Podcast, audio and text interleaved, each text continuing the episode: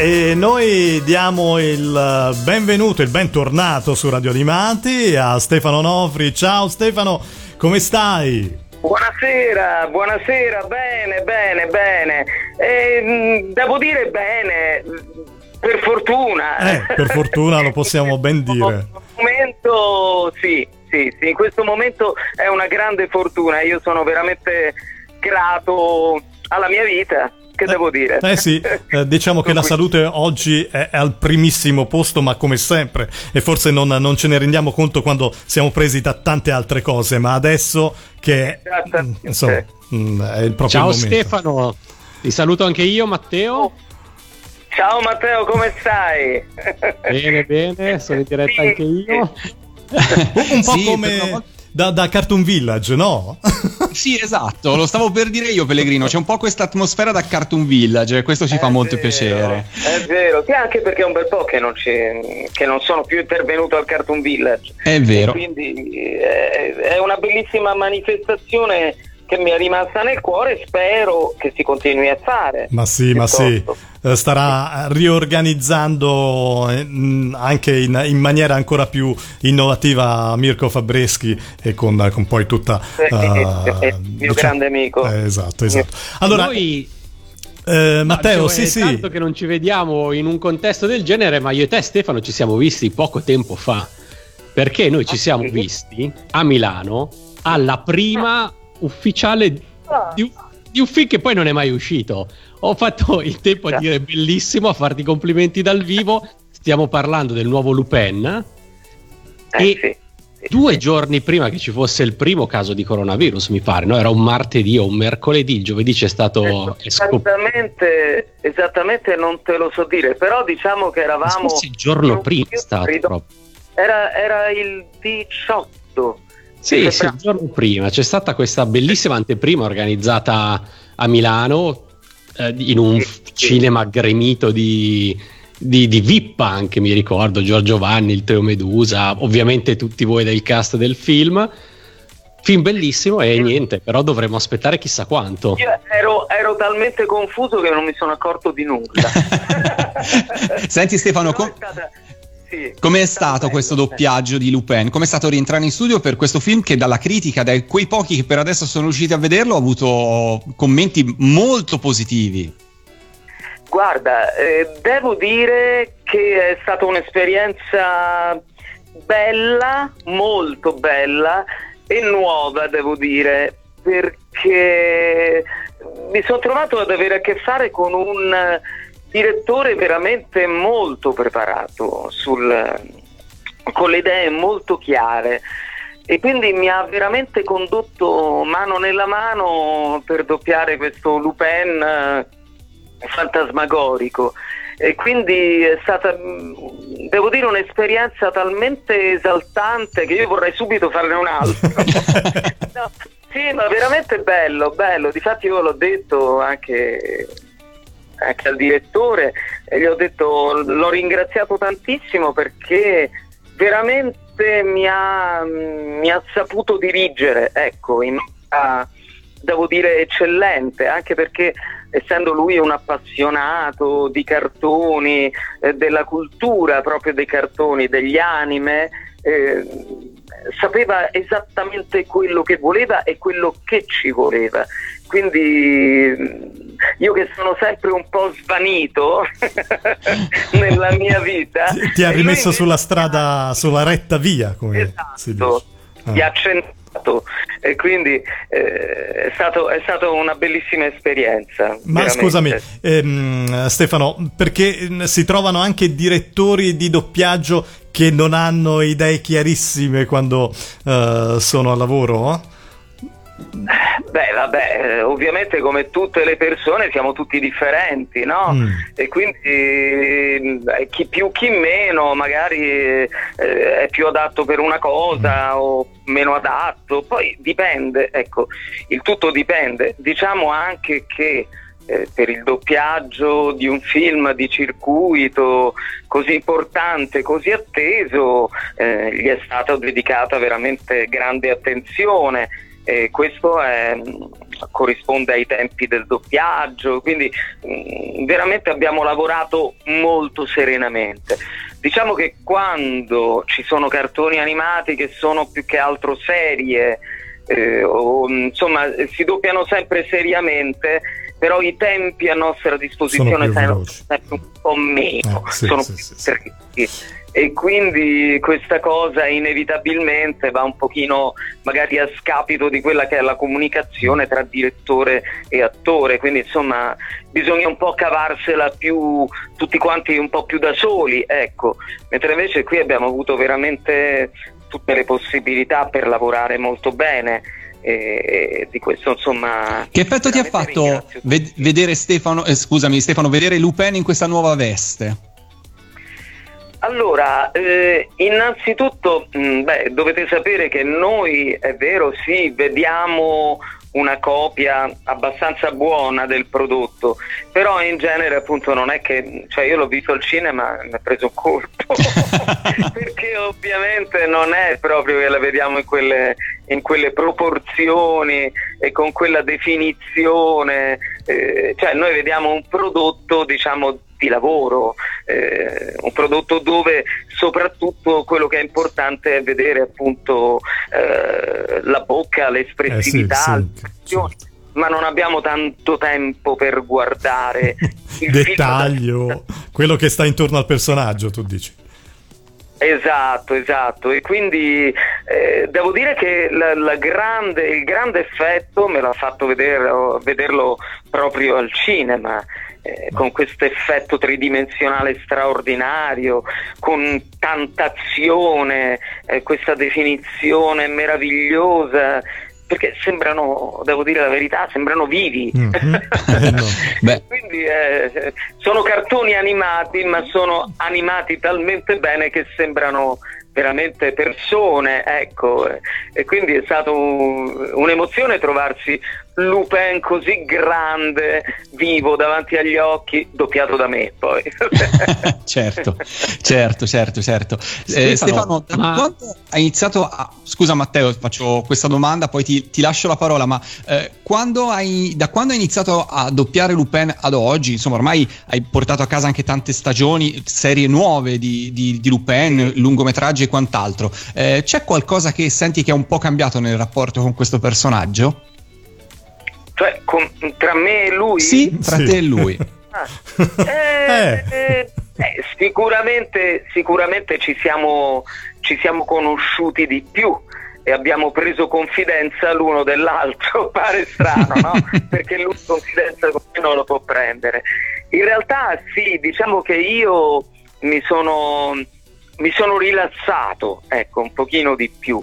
L'inizio è stato terrificante, devo dire, perché eh, il peso, mh, mm, anche se avevo vinto un provino, quindi io ne avevo tutto il diritto di doppiarlo, avevo vinto io e quindi mi avevano ritenuto il più giusto. Ma al di là di questo c'è sempre, sai, gli attori sono sempre assaliti dai dubbi. Oltretutto mh, mm, il peso era dover eh, sostituire un amico eh. un amico che stimavo tantissimo e quindi questa cosa all'inizio mi aveva creato un bel po' d'ansia, mm, devo dire la verità.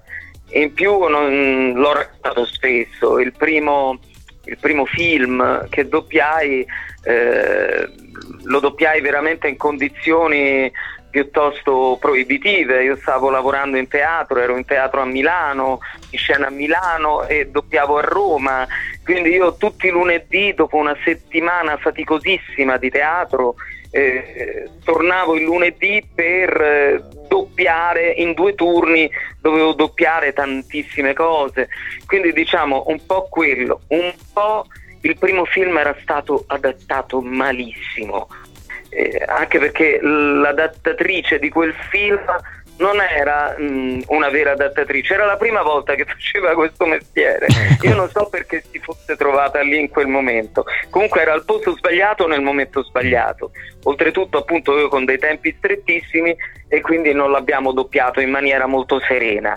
poi alla fine le cose vanno perché poi c'è eh, il famoso santo che assiste gli attori che è San Genesio ah, che sì? mi ha messo una mano San Genesio mi ha messo una mano sulla testa e ha detto doppialo però insomma mh, l'ho doppiato veramente con, con un po' d'ansia e, e piano piano ovviamente quando ci si conosce no? poi ci si prende confidenza perché oramai so che tipo di reazioni ha, eh, quando ce le ha, e, insomma ho imparato a conoscerlo, a conoscerlo, a conoscerlo. ad amarlo. Matteo, che cosa volevi chiedere a Stefano? Volevo sapere da Stefano come passa in questi giorni la vita di un attore e quella di un doppiatore. Immagino che l'attore non abbia modo di fare il proprio lavoro, casomai ci smentisci, e il doppiatore invece vi siete attrezzati per lavorare in qualche modo a distanza anche voi o è tutto fermo in attesa di tempi migliori? Guarda, allora, ti devo subito deludere perché come doppiatore sono fermissimo ma invece come attore sono attivissimo. Intanto ti spiego questa cosa del doppiaggio. Allora, so che di fatti è una diatriba eh, che un pochino sta serpeggiando nell'ambiente perché mh, c'è stata la proposta, è stata fatta a qualcuno di noi la proposta di organizzarsi e di doppiare praticamente in solitario in maniera più o meno artigianale da casa. Ovviamente c'è stato un sollevamento, io ho ricevuto diverse, diverse mail anche dall'ANAD, che è la nostra associazione alla quale aderisco, eh, di doppiatori, eh, per cui insomma hanno smentito questa cosa. No, il doppiaggio da casa, da soli, non si può fare. Allora, il doppiaggio va fatto in sala di incisione con tutti i crismi, con eh, un ottimo adattamento, un buon direttore, un ottimo assistente e un buon attore. Quindi il doppiaggio da casa ora in quarantena non si può fare. Non si fa. Si può organizzare magari quello che sarà il doppiaggio non appena si sbloccherà e spero al più presto questa situazione, ma da casa non si può fare. Mentre invece siccome io faccio anche l'attore di teatro, eh, sì. questo, sapete, è mia, la mia prima passione. Eh, raccontaci, questa. raccontaci.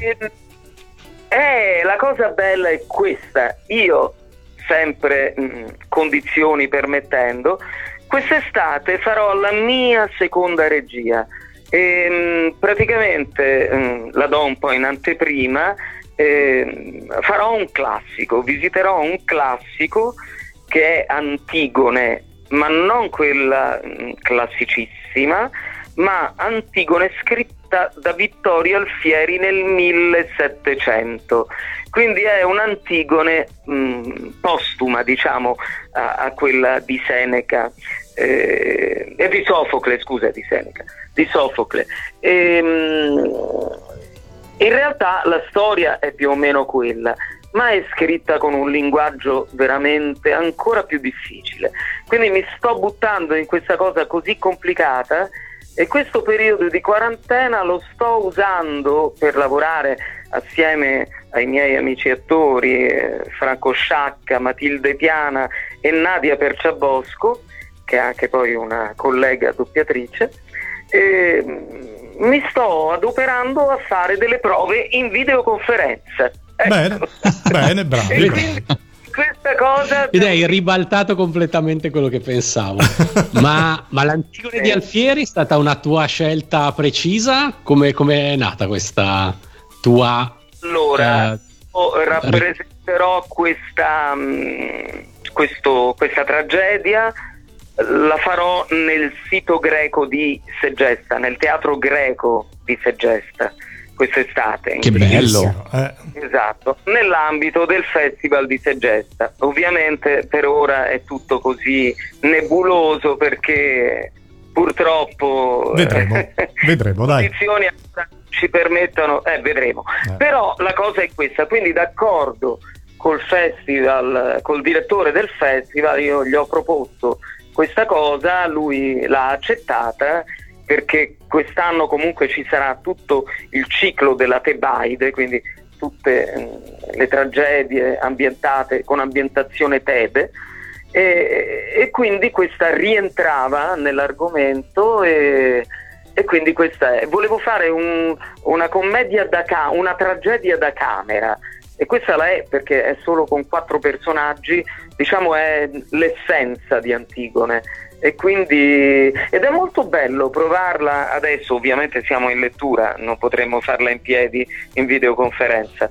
Però in lettura devo dire che il tempo che stiamo utilizzando in quarantena, quindi ognuno a casa propria, ehm, è molto proficuo perché stiamo lavorando molto bene sul testo perché ha bisogno veramente di grande chiarezza, ecco, per riuscire poi a renderla agli spettatori. Wow, bene Stefano.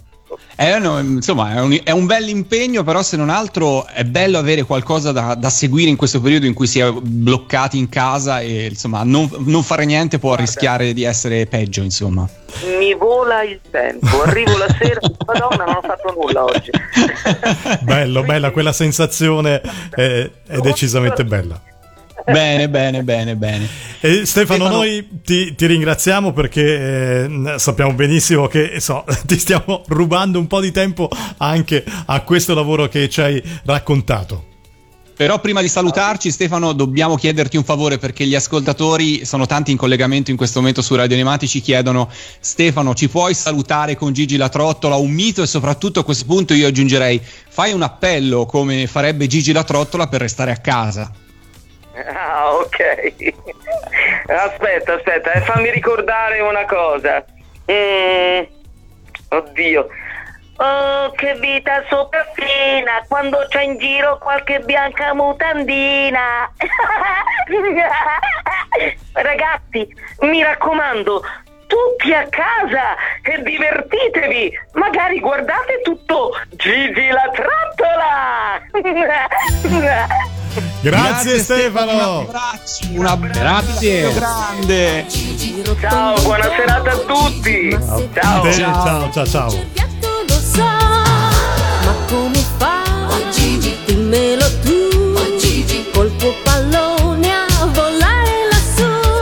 Ascolta Radio Animati tramite le app per Android o iOS oppure su www.radioanimati.it. Radio Animati un mondo di sigle tv.